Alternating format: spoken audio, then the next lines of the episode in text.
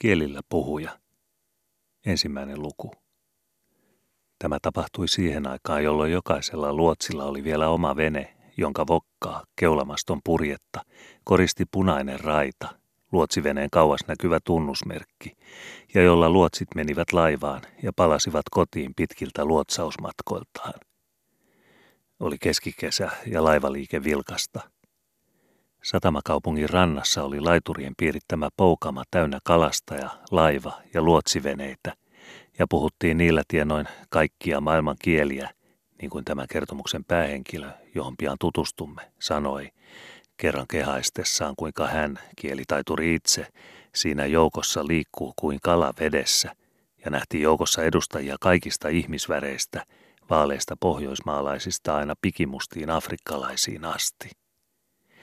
Luotsiveneitäkin oli siinä tällä kertaa 20, osa kaupunkilaisten, suurin osa rannikko- tai saaristoluotsien veneitä, ja vain yksi ulkosaarelainen, joka oli laivaveneiden joukossa, sillä se halveksi ja inhosi noita muita melkein yhtä väkevästi kuin tuota kurjaa savolaisvenettä, joka tukkilauttojen mukana oli ajettunut alas merenrantaan ja kehtasi asettua näin ylhäiseen seuraan.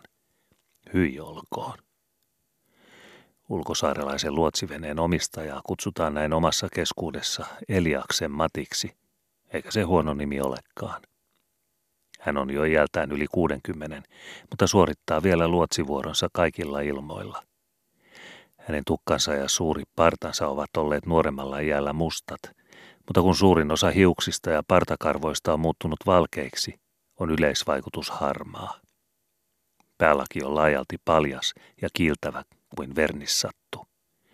Sitä katselee huvikseen, varsinkin jos tietää, että se aikoinaan antoi aihetta erääseen väärinkäsitykseen, josta oli tulla ikäviä valtiollisia rettelöitä ja selkkauksia. Tapaus kaikessa vakavuudessaan oli seuraava. Eräänä kesänä tuli saareen kuvanveistäjä, joka jaastui Matin päähän ylimalkaan, mutta tuohon pallomaiseen kiiltävään päälakeen erikoisesti, ja pyysi Mattia mallikseen.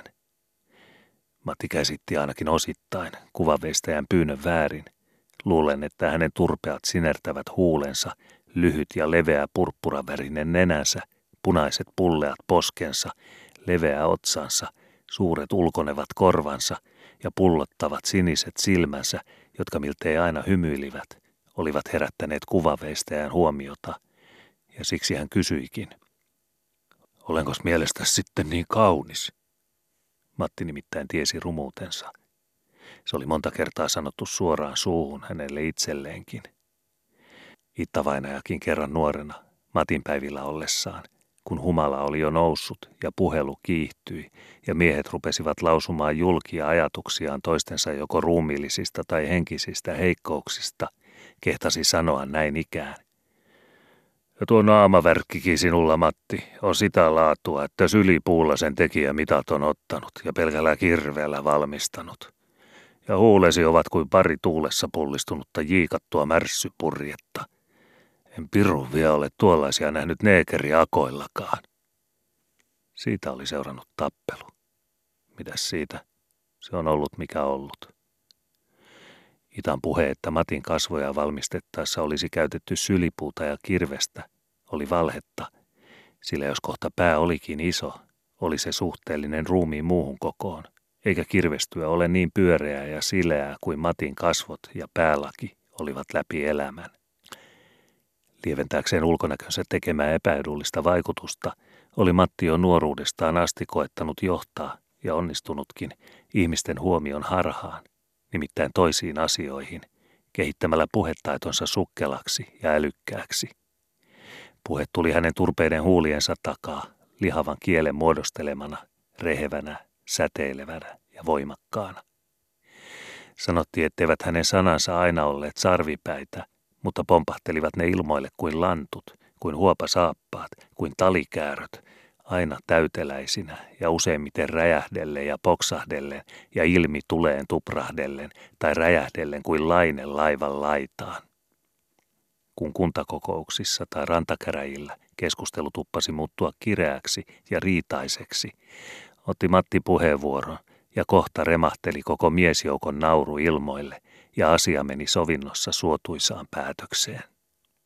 Matti piti itseään verrattomana kielitaiturina, oikeana kielilläpuhujana, mutta sen sai hän uskoa itse, ihan yksin, ilman ainoatakaan kannattajaa, sillä yleiseen uskottiin, että Matti ei osaa kuin yhtä ainoaa kieltä, paitsi ranskaa, jolla ei tarkoitettu sitä kieltä, jota puhutaan erässä satamakaupungeissa Hollannin ja Espanjan välillä, vaan erästä sekavaa mongerrusta, joksi Matin selvä puhe muuttui humalan muuttuessa sikahumalaksi ja vähän ennen Matin vierähtämistä pöydän alle, ja jota kieltä ei ymmärtänyt yksikään olento taivaan ja maan välillä.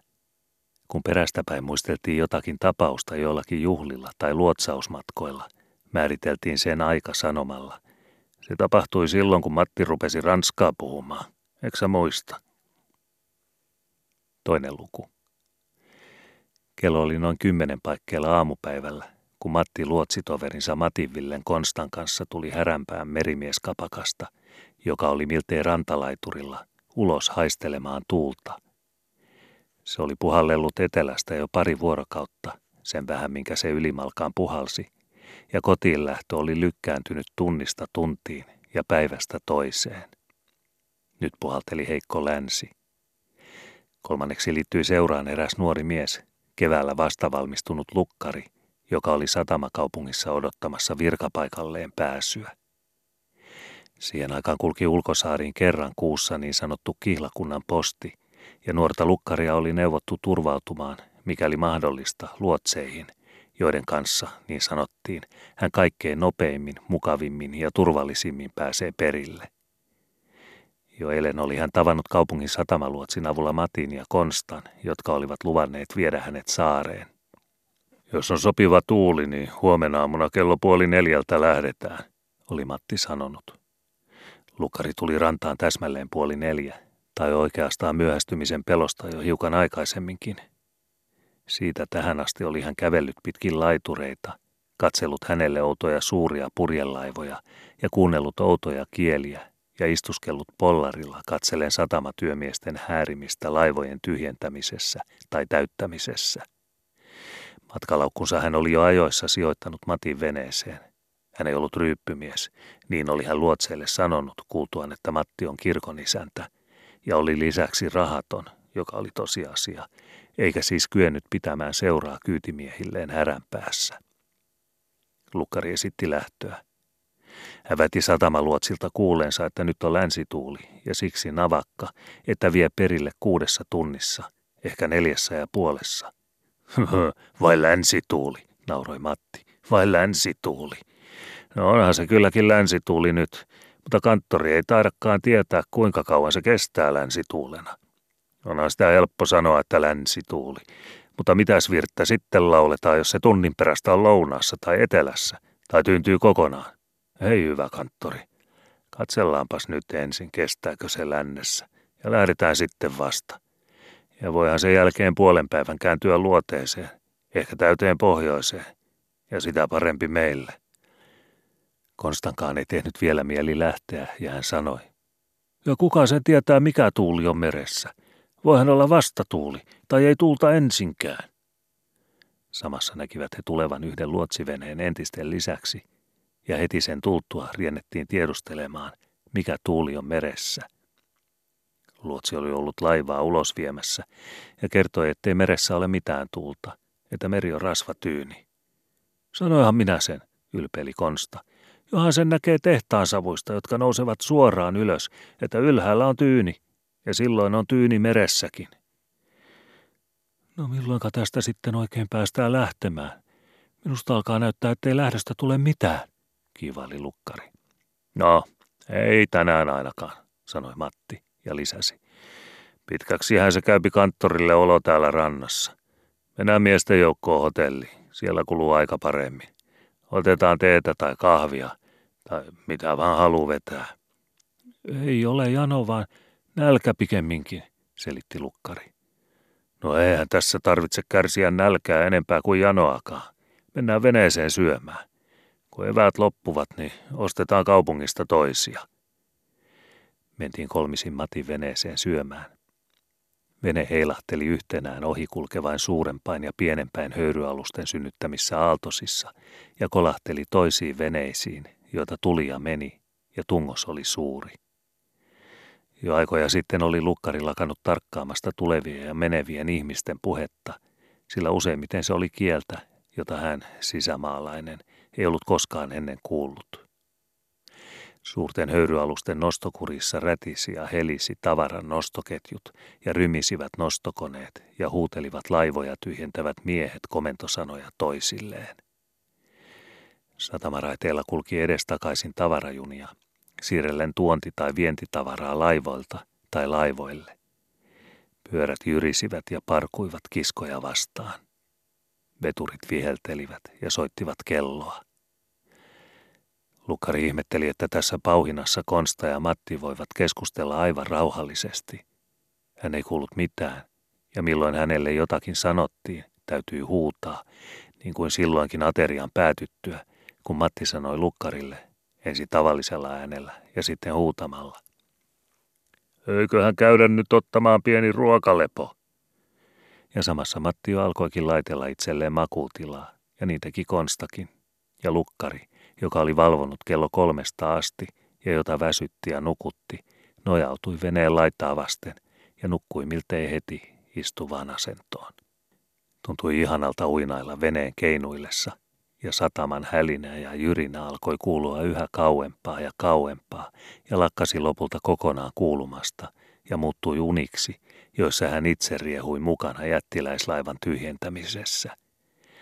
Ajettiin samasta laivasta tulikiveä, liitujauhoa ja suolaa niin korkeaan rautatievaunuun, ettei sieltä päässyt mitenkään alas. 3. luku. Oli jo iltapäivä pitkällä, kun miehet vasta heräsivät. Lukkari oli nukkunut koko ajan sangen epämukavassa asennossa. Hänen kupeisiinsa ja selkäänsä koski niin, ettei pitkään aikaan päässyt liikkeelle. Molemmat merimiehet, Matti ja Konsta, tekivät ensi töikseen sen huomion, että tuuli on loppunut maissakin kokonaan. Oli aivan tyyni ja autereinen kesäpäivä. Lähtö päätettiin lykätä seuraavaan aamuun kello 3:30, sillä sekä Matilla että Konstalla oli vielä osa luotsirahoista tähteenä. Lukkarilla oli kyllä Matti kukkarossa, mutta hänet otettiin kapakkaan mukaan ja maksettiin hänen puolestaan. Puolen yön tienoissa tulivat miehet veneelle. Kaikki kolme olivat humalassa. Lukkari oli ensin vastustellut, mutta sitten kun Matti oli selittänyt, että on sitä ennenkin ryypätty lukkarien kanssa ja että pappi heidän saarellaan on kaikkein paras ryyppymies, oli lukkari lakanut teeskentelemästä ja ryypännyt niin kuin toisetkin ja sinutteli Mattia ja Konstaa saavuttaessa veneelle, jossa vähän syötiin ja töristiin ja sitten nukuttiin. Purjeesta laitettiin varjo keulapuolelle. Sen alla oli hyvä nukkua, vaikka sadekin olisi sattunut. 4. luku. Kello kävi 5:00 aamulla, kun miehet vasta heräsivät. Taivas oli kirkkaana, kuten ennenkin. Aurinko paahtoi kuumana ja navakka tuuli puhalteli etelästä, siis vastaan. Vasta tuuli, sanoi Konsta. Vasta tuuli, sanoi Matti. Lähdetäänköhän luovimaan kotiin, sanoi Konsta. Hitto, häntä lähtekö luovimaan, kun ei ole pakko, sanoi Matti. Eihän tässä nyt jäniksen selässä olla, ja eihän tuo nyt ihan kaiken pitänyt tuuliansa samalla kantilla. Ollaan nyt ainakin niin kauan, että kaupat avataan, ja että saa tehdä piikaväen pyytämät ostokset. Näkeehän sittenkin, miksi tuuli muuttuu. Mielessä hänellä oli enemmän oma 2-litraisensa, joka oli vielä tyhjänä, kuin mikään muu. Kello 9 aamupäivällä oli kaikki ostokset tehty ja kaikki tavarat, myös täysinäinen 2-litrainen, kannettu veneeseen. 2-litrainen sijoitettiin huolellisesti veneen perällä olevaan kaappiin, muu tavara öljypeitteen alle keskiveneeseen. Tuuli oli kääntynyt jälleen länteen ja olisi vienyt hyvin, mutta aivan viime hetkellä oli Matti saanut kuulla, että ulkosatamassa on lähtövalmis suuri saksalainen höyrylaiva Viadra. Se kaupungin luotseista, jonka vuoro olisi ollut viedä tuo laiva ulos, oli etsinyt Matin aamun kuluessa kynsiinsä ja löytänyt hänet häränpäästä ja pyytänyt häntä puolestaan viemään laivan mereen. Siinähän saat vapaan kyydin kotiisi itsekin, sanoi luotsi. Matti suostui kauppaan mielellään, Vieläpä tarjosi ryypytkin sen ilosanoman tuojalle kiitokseksi. Kaupungin kirkontornissa löi kello 9, kun Matti pienessä hiprakassa tuli rantaan ja toi toisillekin sen ilosanoman, että nyt ollaan kotona viimeistäänkin kello 12, tuuli sitten mistä hyvänsä tai ei mistään. Purjehdittiin laivan kupeelle. Sen keulamastossa liehui vielä luotsilippu, ja sen molemmilla kupeilla olivat vielä täysinäiset kuormausproomut, joista nostokurjet veivät lankkuja nipun toisensa jälkeen kansikuorman päälle. Proomuissa ja kansikuormalla hääri tulisessa kiireessä työväkeä, naisia ja miehiä. Nostokoneet tärisivät ja sätkyttivät, ja lankut kolahtelivat. Keulakannella kuului ketjun helinää. Laivamiehet kytkivät siellä paksuilla ketjuilla valmista kansikuormaa kiinni, jottei sitä meri veisi. Laivasta viskattiin Matin veneeseen köysi, johon vene kiinnitettiin, ja jäi sen laivan kupeelle, melkein perälle. Vene ei pysynyt kuitenkaan hetkeäkään paikoillaan, ja miehillä oli täysi työ estää sitä töyttäilemästä liian ankarasti laivan kuvetta vasten tai painumasta liiaksi perän alle, missä laivan valtava, iso, punainen potkuri pyöri ja synnytti ankaran virran, joka veti venettä milloin sinne, milloin tänne. Laivan koneita aseteltiin pitkän paikallaan olon jälkeen lähtökuntoon ja koeteltiin. Kaupunginluotsi purjehti myös veneellään laivan kupeelle ja nousi ylös laivaan selvittämään asiaansa. Vähän ajan perästä hän tuli perälle ja puhutteli Mattia ja Konstaa ja sanoi, että nyt olisi jommankumma sitten noustava ylös laivaa ja otettava luotsaus vastuulleen. Syntyi ankaran puoleinen riita Matin ja Konstan välillä. Matti ensin sanoi niin kuin puolileikillään Konstalle, mene sinä nuoremmaksesi. Konsta kieltäytyi kivenkovaan ja vetosi siihen, että vuoro on Matin. Kiroille ja mököttäen Matti lopulta kiipesi köysiportaita myöten laivaa. Vähän ajan perästä kaupunginluotsi purjehti pois ja luotsilippu vedettiin alas. Matti oli nyt Viadran luotsina. Tunti meni ja toinen tuli. Lopulta olivat proomut tyhjät ja hinattiin työväkineen pois. Laiva oli lähtövalmis. Kello oli silloin 12. Vielä kerran tuli Matti laivan perälle ja pyysi lukkariakin nousemaan ylös laivaan. Onhan täällä mukavampi olla, eikä kastu, jos meressä sattuu olemaan lainetta. Eikä kanttori taida ennen kuitenkaan tämänlaisissa asuissa olla ollut, niin että sopii nyt tulla katsomaan. Lukkari kiipesi ylös ja hetken perästä vedettiin köysiportaat pois. Konstalle annettiin paksumpi köysi veneen hinausköydeksi. Sen hän kiinnitti keulamastoon. Toistaiseksi oli hänellä täysi työ hoitaa venettä ja katsoa, ettei köysi pääse sekaantumaan laivan potkuriin, joka yhä velloi vettä milloin mitenkin päin. Lopulta kuului komentosillalta kellon kilahdus. Koneet pysähtyivät. Ankkuriketjut alkoivat rytistä ja helistä. Pian oli laiva vapaa. Taas kuului kellon kilahdus. Potkuri alkoi hiljalleen pyöriä ja puskea vettä laivasta poispäin. Konsta voi vaivoin hoitaa venettä. Laiva alkoi hiljalleen liikkua ja kääntää keulansa merelle päin. Konsta päästi hinausköyttä vähän kerrallaan, valvoen, ettei se pääsisi sekaantumaan potkuriin. Lopulta oli köysi kireänä. Konsta riensi veneen perälle ja alkoi sitä ohjata laivan mukaan. Pian oli laivalla täysi vauhti. Saari ja luoto toisensa jälkeen sivuutettiin ja oltiin lopulta meren aavalla ulapalla, jossa länsituuli puhalteli. Päivä paistoi kuumasti. Vene seurasi kohisten laivaa, jonka koneiden tärinä hinausköyttä myöten tuntui veneessäkin. Toisinaan nytkähti vene lännestä tulevassa ummikkaassa, jossa laivakin harvakseen huojui. Paljon valvominen satamakaupungissa ja tämä yksitoikkoinen tärinä ja keinahtelu veneessä sekä miltei täydellinen toimettomuus ja auringon lämpö vaikuttivat, että Konsta alkoi armottomasti torkuttaa. 5. luku. Nuorella lukkarilla oli paljon katseltavaa. Laivamiehet olivat matkan varrella saaneet työnsä loppuun suoritetuksi ja siirtyneet peräkannelle, jossa raskaat ketjut helisivät, sillä kansikuorma kytkettiin siellä yhtä huolellisesti kuin keulassakin. Katsoen laivan suuruuteen ja sen korkeuteen vielä nyt täyteen kuormattunakin, Tuntui lukkarista turhanpäiseltä koko homma. Lukkari teki mieli mennä ylös komentosillallekin katselemaan, mitä siellä on ja mitä sieltä ylempää näkyy. Sinne hän ei kuitenkaan uskaltanut mennä, kun ei ollut edes Matille mitään asiaa keksimälläkään keksinyt. Joskus hän kävi katsomassa venettä, joka köydessä seurasi laivaa keula korkealla ja ikään kuin ratsastaen suuren valkean vaahtovyöryn päällä. Veneen perällä istui Konsta mukavassa asennossa. Oikeassa kainalossa hänellä oli helmari, jonka päätä samanpuoleinen käsi piteli. Vasen kyynärpää nojasi varpekanteen ja kämmenpäähän ja kouraan partainen leuka ja poski. Pää oli hiukan etukumarassa. Näytti siltä kuin olisi ihan nukuksissa. Kanttori kiljaisi hei ja viittasi kädellään, mutta veneessä oli ja ei tässä pauhinassa kuullut mitään, eikä näyttänyt näkevänkään. Lukari korotti vielä ääntään, asetti kädet torveksi suulleen ja huusi uudestaan. Hei, torkutko sinä? Käy oikealla tavalla maata. Hei! Ei mitään tapahtunut. Konsta ei muuttanut asentoa minkään verran. Hän istui kuin kuva. Noin 4 tunnin kuluttua tuli lukkari perälle uudestaan. Nyt paistoi veneen perältä Konstan rinnan kohdalla hänen valkea luotsilakkinsa päällys täysipyöreänä kuin kuu. Pää oli pudonnut riipuksiin ja vain lakin päällys näkyi.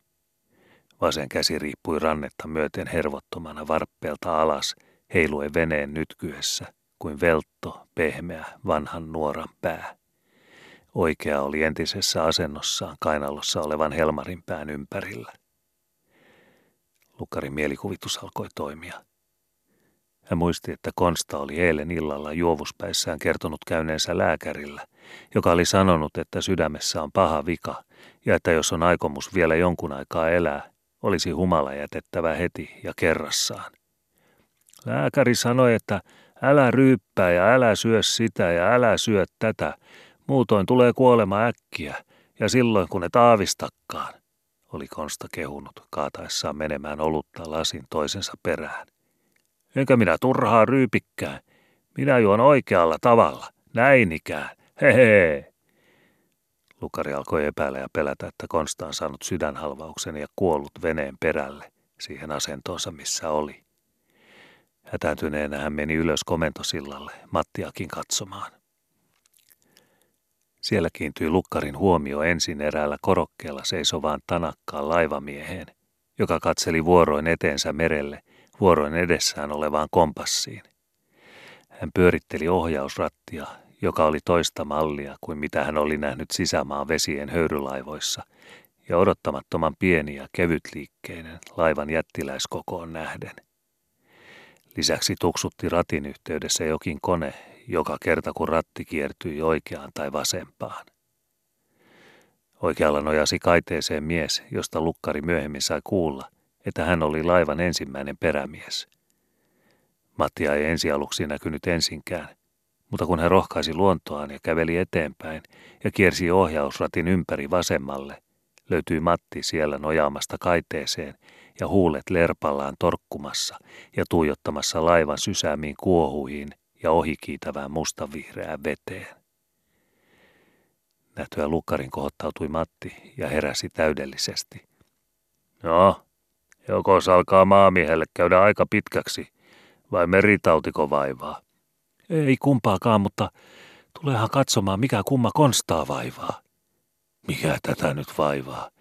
Ja sitä mikään vaivaa. Kaunis ilma ja lämmin, eikä huolta kulusta. No, tulehan katsomaan kuitenkin.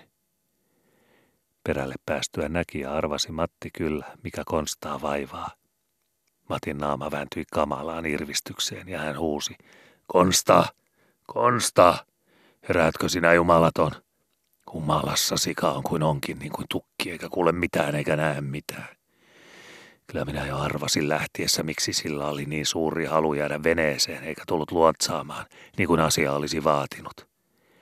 Eikä ole mitään, millä edes saisi viskata sitä halvattua päin kuuta, niin että kyllä en heräisi.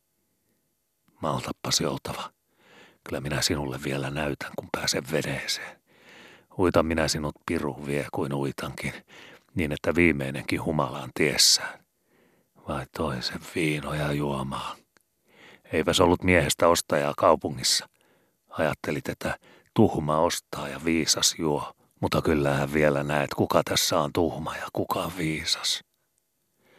Matti pudisteli nyrkkiä veneeseen päin ja kääntyi menemään takaisin keskilaivaa kohti ja myrisi vieressään kävelevälle lukkarille. Sitähän minä jo epäilinkin ja ajattelin ottaa putelin tänne ylös, mutta missä sen täällä olisi säilyttänyt. Eikä luotsilla saa olla väkeviä mukanaan laivassa. Sen ryyppäät, mikä annetaan, mutta ei tippaakaan enempää. Eikä täällä ole tarjottu ei ruokaa eikä juomaa. Ja nyt tuo Konstan saatana, en paremmin sano, on syönyt ja juonut koko matkan kuin sika. Uitan minä sen ja kuritan airon tyvellä, niin etteivät vielä jouluksikaan ole kaikki sinelmät hävinneet, kun tästä päästään veneeseen, uhkaili Matti. Komentosillalla asettui Matti nojasilleen perämiehen vasemmalle puolen ja Matista vasemmalle lukkari. Perämies tupakoi. Matti pani myös tupakaksi. Pitkään aikaan ei puhunut kukaan mitään. Lopulta sanoi lukkari. Tällä laivalla on aika hyvä vauhti. No onhan se tavallinen. Montakohan kilometriä se menee tunnissa? Kilometriä? Niin. Ei ainoakaan kilometriä. Kanttori taitaakin olla vielä niin täysin maamies, ettei tiedä sitä, että kilometri on vain maantien mitta ja sulaa merivedessä kuin suola. Ei sillä vehkeellä voi merta mitata vaikka kuinka koettaisi. Eri miehet ne ovat, jotka merta purjehtivat, ja eri mitat, joilla merta mitataan. No millä sitä sitten mitataan? Jaa, vai on kanttori niin pilaantumaton maamies, ettei ole kirjoistakaan koskaan lukenut, että merta mitataan meripeninkulmilla, eli oikeammin sanoen miileillä, ja merialusten vauhtia solmuväleillä. Tai eivät ne taida mennä maamiehen päähän. Solmun väleillä? Niin, eli paremmin sanoen nuupeilla. No kuinka pitkä se nuupi on?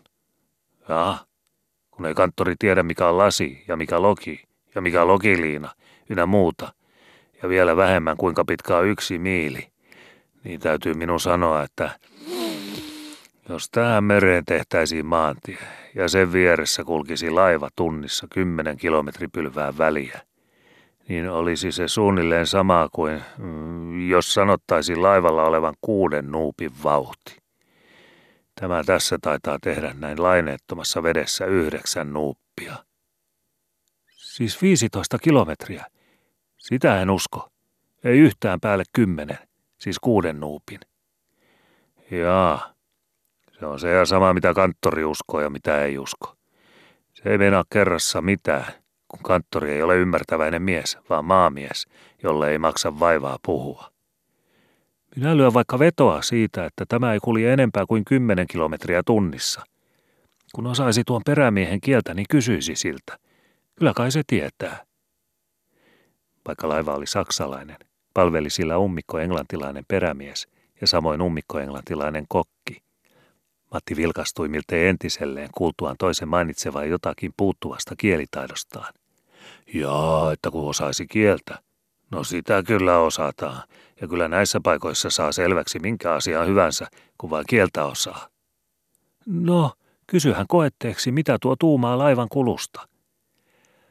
Matti sylkäisi yli kaiteen mereen, rykäisi pari kertaa, kääntyi perämieheen päin ja kysyi kovalla äänellä ja suomalaisesti korostaen. Kuleha Tyrmanni, hurumonga knuupafaart. Perämies ravisteli päätään, sillä hän ei ymmärtänyt sanaakaan. Matti koetti selventää sanojaan viittomalla veteen ja laivan vauhtiin. Knuupafaart, hurumonga. Hurumonga knuupafaart. Hurumonga. Oleks sä hölmö vai eks sä tolvana ymmärrä selvää puhetta? Perämies nauroi koko kurkullaan, sillä häntä huvitti Matin turpea ja kiivaileva naama.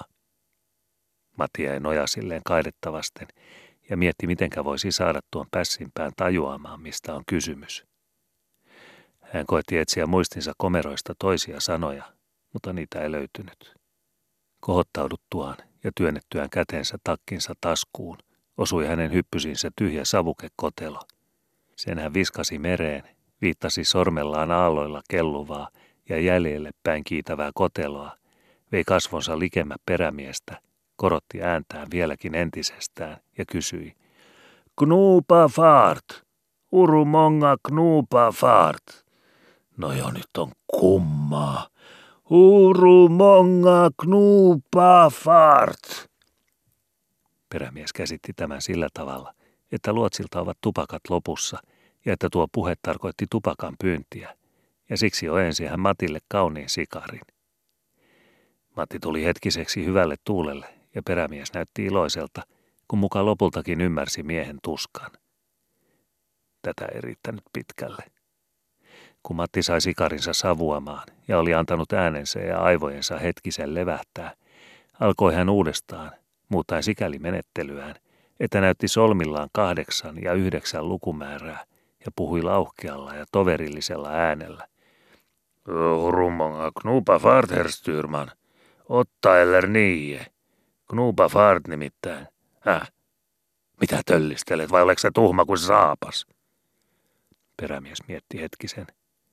Hän ajatteli, pyytääkö tuo lisää sikareja vai kysyykö se hintaa. Lopulta hän sanoi jotakin Matille ja remahti nauramaan suu niin ammollaan, että kaikki hampaat näkyivät. Sitten hän harppasi vastakkaiselle puolelle komentosiltaa, nauroi mennessään ja hoki Matin sanoja. Knupa fort, knupa fort. Matti oli harmistunut ja huokasi. Kaiken näköiset miehet ne ovat sitten vielä olevinaan laivan perämiehiä. Pitkän aikaa olivat lukkari ja Matti vaiti. Lopulta kysyi lukkari. No mitäs se tuumasi? Tämä perämieskö? Niin. Hitto hänen ties. Eihän nämä perämiehet mitä tiedä ja ymmärrä. Tulisi ylös kannelle se ukko itse, niin kyllä siltä pian selvän saisi, eikä siihen monta sanaa tarvittaisikaan. Ja nämä perämiehet mitään tiedä. Palkkansa nostavat ja sillä hyvä. Ensin ei saanut sanaa suustaan, mutta kun en hellittänyt, niin lopulta tokaisi, että katso itse. Että siinähän se on meri ja siinähän se on laiva. Katso itse, minkä verran laiva meressä kulkee. Katso itse. Onkos minulla tässä sekstantit ja ronometrit, sekuntilasit ja lokaliinat käsilläni, että voisin itse katsoa? Hölmö mikä oletkin. Tuo tänne vehkeet, niin kyllä minä näytän sinulle, mitenkä katsotaan. Mokomallekin, länkisäärelle, kaitanaamalle, piikkinokalle. Laiva huojui yhä paremmin, minkä ulommat tultiin. Lukkari, joka siinä kaiteen ylikumartuneena oli seurannut veden loiskimista ylös laivan pystysuoraa kylkeä, oli jo kauan tuntenut eräänlaista pahoinvointia. Ensin väsymystä niskapuolella, sitten päänpakotusta ohimoilla ja otsassa, ja nyt viime aikoina pyrki suuhun tulemaan jotakin pahanmakuista nestettä, ja oikea oksennuskaan ei ollut enää kaukana. Hänen teki mieli saada jotakin virkistävää suuhunsa, mutta jottei Matti epäilisi olevan kysymyksessä meritaudin, kysyi hän vain. Mistähän tältä saisi raikasta juomavettä? Onko siano? On vähän, kun tuli syötyä suolaista ja kun on ollut näin kuuma päivä. No, en näissä paikoissa tarvitse hätää joutua, kun kieltä osaa. Mennään kokin puheelle. Kyllä se vettä antaa. Kokki, ummikko englantilainen, oli keski-ikäinen mies. Hän istui keittiössä paidanhihat ylös käärittyinä ja kuori perunoita. Liedellä kiehui iso soppakattila. Matti pysähtyi keittiön kapealle ja matalalle ovelle, jonka hän miltei kokonaan täytti, nojasi vasemmalla kämmenellään oven pieleen ja kumarsi päänsä sisään. Lukkari koitti kurkistaa Matin olkapään yli. Matti aloitti puhelun, viittomalla suuhunsa. Kaltvatten, kaltvatten. Kokki keskeytti kuorimisensa ja silmäili kysyvänä Mattiin. Kaltvatten, kaltvatten, tavai, tänne näin, eikö sä ymmärrä? Kun kokki ei ymmärtänyt, mitä puhuttiin, jatkoi hän kuorimista peruna perunalta, eikä ollut Mattia enää näkevinäänkään. Matti oli neuvoton ja nolostunut. Onneksi oli pelastus lähempänä kuin miltä ensin näyttikään. Aivan siinä käden ulottuvilla, lieden reunalla, oli sisältä valkea ja ulkoa sininen emaljin muki. Sen sieppasi Matti käteensä ja hoki. Kaltvatten, kaltvatten! Ja viitto oli tyhjällä mukilla suuhunsa. Sitä kieltä ymmärsi kokki paikalla. Yes, if you please, sir! Ja vettä tuli. Sitä joi lukkari tarpeekseen, ja Matti myös, ja yhä kokki olisi ollut halukas antamaan. Matti oli ylpeä, että hänelle vastattiin niin pitkästi ja kohteliaasti. Kuulitkos, mitä se sanoi? Kuulin toki. Ja ymmärsitkö myös, mitä se sanoi? En niin halaistua sanaa.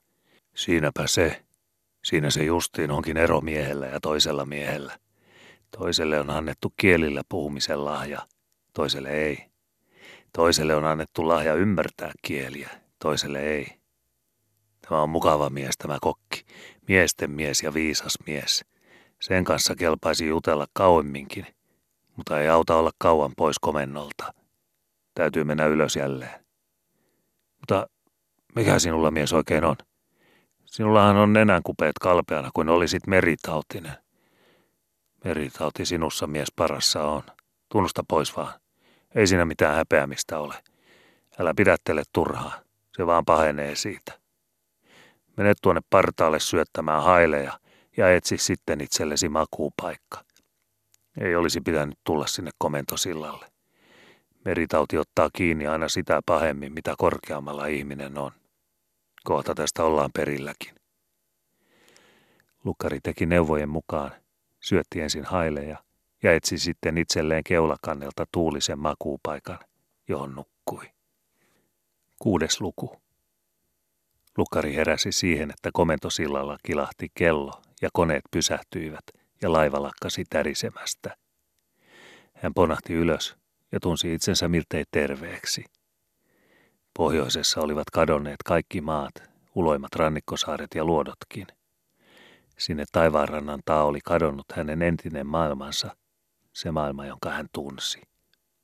Edessä kohosi korkeavuorinen meren erakko, kuningas saarien joukossa, tumma sinisenä, vihertävänä ja harmaana, kuparivärisine rantakallioineen ja valkeine rantakuohuineen ja valkeine loistotorneineen, muuta hän ei vielä ennättänyt tai voinut nähdä, yksinäisenä avarassa, rajattomalta näyttävässä meressä, suunnattoman suuren kirkkaan taivaan alla, jolla päivä paahtavana helotti.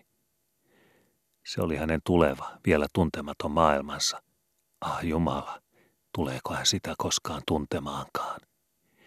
Toistaiseksi hän tunsi siitä ainoastaan nuo sen kaksi edustajaa, Matin ja Konstan.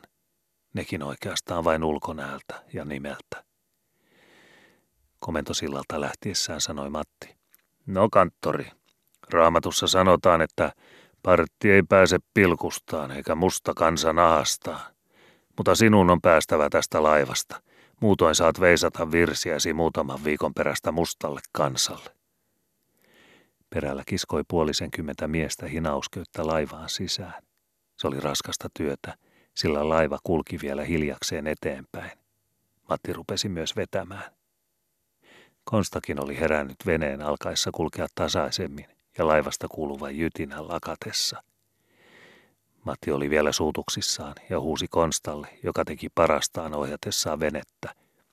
Eikö sinulla ole silmiä päässäsi, vai mitä varten sinä annat veneen mennä laivan perän alle? Konsta lykkäsi Helmarin niin ulos oikealle kuin se voi mennä, mutta ei vene siitä paljoa välittänyt, kun hinausköysi oli jo lyhyt ja peräti kireällä ja melkein keskellä laivan perää. Ja totta puhuen Matin kiukkuileminen oli aivan turhaa, sillä olihan tarkoituskin saada vene laivan peräkasan alle, eikä suinkaan kupeelle. Niin lähelle laivaa, ettei veneen keulamasto vain katkea laivan perään. Siinä se jo heiluikin käden ulottuvilla. No kanttori, eivät ne taida meille tämän parempia paraatiportaita laittaa kuin tämä oma veneen masto. Mutta mitenköhän me nyt siitä päästään alas? Maltas kun minä menen ensin ja näytän. Tule sinä samalla tavalla sitten perästä, mutta vikkelään, sillä ei näillä kyytimiehillä ole aikaa seisottaa laivaansa meidän tähtemme koko päivää.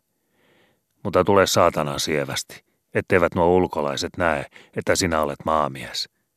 Auta armias, jos ne sen näkevät. Sitten sinä vasta naurun kuulet.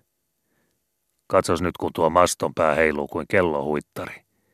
Oota, kun se heilahtaa laivaan päin, noin, ja koppaa sitten siitä kiinni molemmin kourin, näin. Ennen kuin lukkari ennätti kunnolleen mitään nähdä, seisoi Matti jo tanakasti veneensä pohjalla, ja kourien partaansa huusi hän ylös lukkarille. Ymmärräksä? Lukkari ymmärsi vain sen, että tässä on henki kysymyksessä. Hän yritteli tavoittaa kiinni maston päästä, mutta ei ollut onnistua. Mies läskikoura sinä oikein olet, huuteli Matti, ja se pani lukkarin vielä entistä enemmän vapisemaan. Eikös nämä voisi panna niitä köysiportaita, mitkä olivat lähtiessäkin, huusi vastaan lukkari. Miksei, miksei. Pyydän niitä siellä, että panevat. Siellähän nuo ovat tyrmannit ja kaikki. Sanot vaan puoli sanaa ja kyllä ne pojat ymmärtävät ja heti juoksuttavat sinulle vaikka paraatiportaat. Minä hyppään. Hyppää, hyppää, mutta älä helvetissä veneeseen hyppää. Meillä on urut kirkossa ja sinun on vietävä ehjinä maalle niin käpäläsi kuin koipesikin. Siinä huittailee maston nenäsi edessä. Tartu siihen tai hyppää. Hyppää Jumalan luoma ja vikkelästi, mutta älä veneeseen vaan veteen, sillä se on koko joukon pehmeämpää kuin tämä vanha tervan kovettama veneen kopiska ja nuo pohjakivet. An mennä mereen vaan. Kyllä me sinut sieltä ongimme ja osannet sinä sen verran uida, että pysyt niin kauan veden päällä. No mitä sinä töllistelet? Tässä on kiire meillä niin kuin muillakin. Lukkari kurkisteli yli partaan pallomaisin silmin sieltä ja täältä ja eräältä kohdalta. Laivan lipputangon juurelta hän jo näyttikin hyppäävän. Seisoi jo partaalla lipputangosta kiinni pitäen, mutta peräytyi jälleen ja alkoi irrottaa taskukelloaan. Aiotko sinä ruveta kellokauppoja hieromaan? Tuo vaan kello mukanasi. Ei helkkari tästä näy mitään tulevan. Mitä sinä aiot tehdä? Huusi hätääntynyt lukkari, joka näki Matin jotakin hommailevan veneen keulassa etumaston juuressa. Päästä rossin irti ja anna laivan mennä menojaan. Älä hyvä mies päästä vielä, minä tulen heti. Lukkari napitti takkinsa, kokosi kaiken rohkeutensa ja heittäytyi maston päähän, johon tarrasi sylin ja kourin ja jalat maston ympäri tiukalla käppyrässä ja jäikin siihen. Oli lyödä itsensä maston mukana laivan peräkasaan, kun sekä laiva että vene heiluivat. No, ei se mikään lukkarin pönttö ole, tule alas sieltä. Lukkarin päätä huimasi. Hänen sääristään veti suonta. Hän pelkäsi joka hetki putoavansa tai veneen kaatuvan. Pahinta kuitenkin oli se ulvova nauru, joka kuului laivasta, ja huuto ja pilkkapuheet. Hän vilkaisi hätäisesti laivan perälle. Siellä seisoi ja nauroi miltei koko laivaväki. Kokkikin valkeine esiliinoineen ja valkeine myssyineen. Ne pakanat nauroivat ihan väännellen ja kumarrellen ja lyöden käsiään polviinsa. Puuttui vain, että konemiehetkin olisivat nousseet kannelle ja tulleet ottamaan osaa tuohon ilkkumiseen ja nauramiseen, niin olisi kuri ja järjestys laivalla ollut täydellisesti rikkoutunut. Onneksi hän ei ymmärtänyt, mitä ne hänelle huutelivat, mutta päättäen äänestä ei se tainnut hienointa lajia pilaa olla. Sitä paremmin hän ymmärsi puheen, joka kuului alhaalta, ja se ei ollut sen kohteliaampaa eikä säälivämpää kuin mikä kuului laivasta. Matti oli jo saanut köyden irti, ja laiva mennä porhalsi täydellä höyryllä länsilounaaseen. Vene keikkui yksin merellä ja lukkari sen keulamastossa. Matti huusi taas, ja tällä kertaa ei hän nauranut, vaan ääni mörisi kuin karhun. Tuletko lurjus alas sieltä mastosta? No jos ei joutava itke, täysi-ikäinen mies. Mitä ihmettä tämän kanssa on oikein tehtävä? Maalta tietysti meitä jo kiikaroivat ja luulevat, että meillä on hätälippu keulamastossa ja tulevat apuun. Se vielä puuttuisi. Ja joka jumalainen kesä sama peli näiden pappien ja lukkarien kanssa. Tuon niitä ja vien niitä ja häpeä suut silmät täys koko maailman edessä. Olisin vähänkään varakkaampi mies, niin koulitseisin pojastani papin ja toisesta lukkarin ja kolmannesta vallesmannin, niin saisi saarikunta olla rauhassa ainakin muutaman vuosikymmenen. Oh, tuletko sinä sieltä alas vai et? Etkö sinä saa sanaa suustasi ulos? Vai pitääkö sinut maston päässä viedä maalle? Johan sinut saaren tytöt maan alle nauraisivat. Mitä hittoa sen kanssa nyt tekee? Eihän tässä saa purjeitakaan auki ennen kuin sen saa ensin sieltä alas. Ja liian pitkään matka soutaakin. Ei ruojaa mitään joutavalle. Lopeta nyt ainakin tuo pyrskämisesi ja nikottelusi. Ei sitä viitsi mikään kuunnella. Kun lukkari ei näyttänyt rupeavan itse alastulopuuhiin, otti Matti Lyyverin vallin käsille, solmisi sen toiseen päähän ison silmukan ja veti sen ylös lukkarin jalkojen korkeudelle ja sanoi. Ei mies, pane nyt toinen takakäpäläsi siihen silmukkaan ja nojaa siihen. Sillä tavalla. Seiso nyt sen varassa ja pitele käsin mastosta ja anna itsesi luisua alaspäin sitä mukaan kun minä lasken. Sillä tavalla. Mokomaki ojakonnikka, peltomyyrä, sitsontiainen. Ei pääse maston päästä itse alas, vaan pitää laskea kuin mitäkin merstonkia. No, kiitä nyt ja mene tuonne perälle, että tässä saa availla purjeita. Pian oli vene täysissä purjeissa, keula kohti satamaa, johon oli vielä matkaa 50 kilometriä. Vene pauhahteli alkossa, alaparras veden tasalla ja kulki riemuiten. Konsta piti perää ja Matti tiukkaili vielä purjeita pirkkeleellä. Lopulta oli kaikki kunnossa ja Mattikin asettui perälle, ja tuikea ilme kasvoilla hän avasi veneen perällä olevan kaapin oven. Ilme kokonaan muuttuneena hän veti sieltä esille 2-litraisen, joka näytti aivan koskemattomalta. Matti sanoi Konstalle. Sinä et tainnut maistaa koko matkalla. Söin minä alkumatkasta ja otin ruokaryypyn, kiitos vaan. Sitten rupesi painostamaan ja taisin nukkua melkein koko matkan. No olisit sinä saanut ryypätä enemmänkin. Vieläkös oli höylimies se päämies tuossa laivassa? Kysyi Konsta toisiin asioihin siirtyen. No ei se kannella ollutkaan kuin alkumatkasta vähän aikaa. Mutta perämiehen kanssa meillä oli juttua koko ajan. Katseli tässä matkan lopulla taivaanrantaa ja tuumasi minulle. Luotsi hoi, taitaa tulla rumaa ilmaa ensi yöksi. No minä sanoin siihen, että mitäs varten perämies niin tuumaa.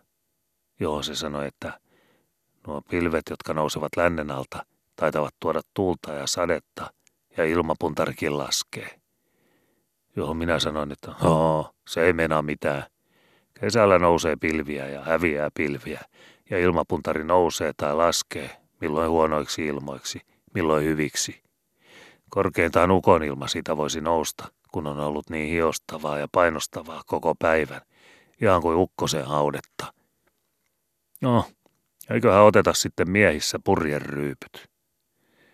Purjeryypyt otettiin, ja sitten lukkarin tuliaisryypyt, ja sitten lukkarin onniryypyt, ja sitten lukkarin naimaryypyt, ja niin edespäin.